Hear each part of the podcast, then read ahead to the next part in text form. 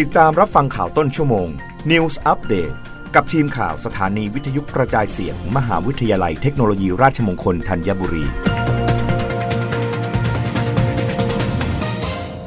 รับฟังข่าวต้นชั่วโมง โดยทีมข่าววิทยุราชมงคลธัญบุรีค่ะ กรมการขนส่งทางบก เผยยอดแท็กซี่นำมาปรับจูนมิเตอร์ค่าโดยสารใหม่วันแรกกว่า 2,000 คัน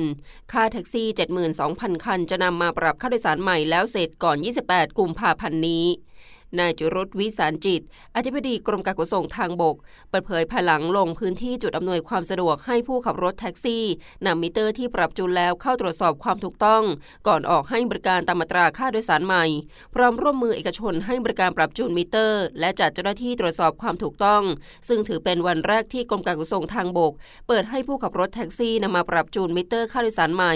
ภาพรวมเป็นไปด้วยความเรียบร้อย มีแท็กซี่มาปรับจูนค่าโดยสารแล้วกว่า 2,000 คัน ซึ่งเป็นไปตามที่คาดการณ์ไว้ว่าที่สถานีกลางบางซื่อจะสามารถดำเนินการได้ 2,000ถึง3,000 คันต่อวัน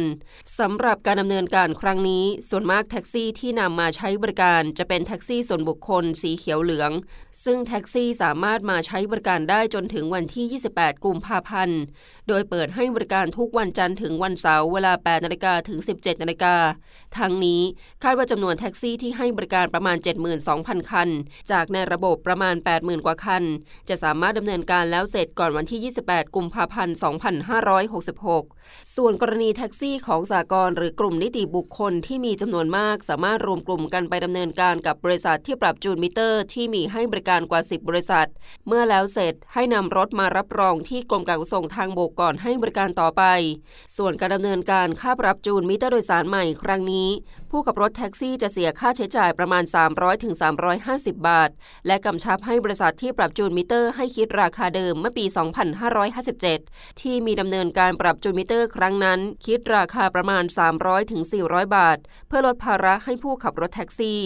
อย่างไรก็ตามหลังจากที่แท็กซี่ได้ปรับขึ้นค่าโดยสารใหม่ครั้งนี้ คาดว่าจะทำให้คนขับรถแท็กซี่ มีรายได้เพิ่มประมาณ 180 บาทต่อคันต่อวัน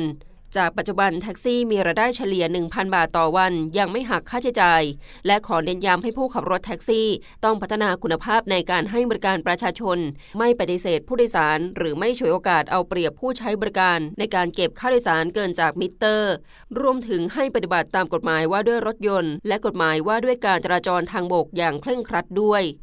รับฟังข่าวครั้งต่อไปได้ในต้นชั่วโมงหน้า กับทีมข่าววิทยุราชมงคลธัญบุรีค่ะ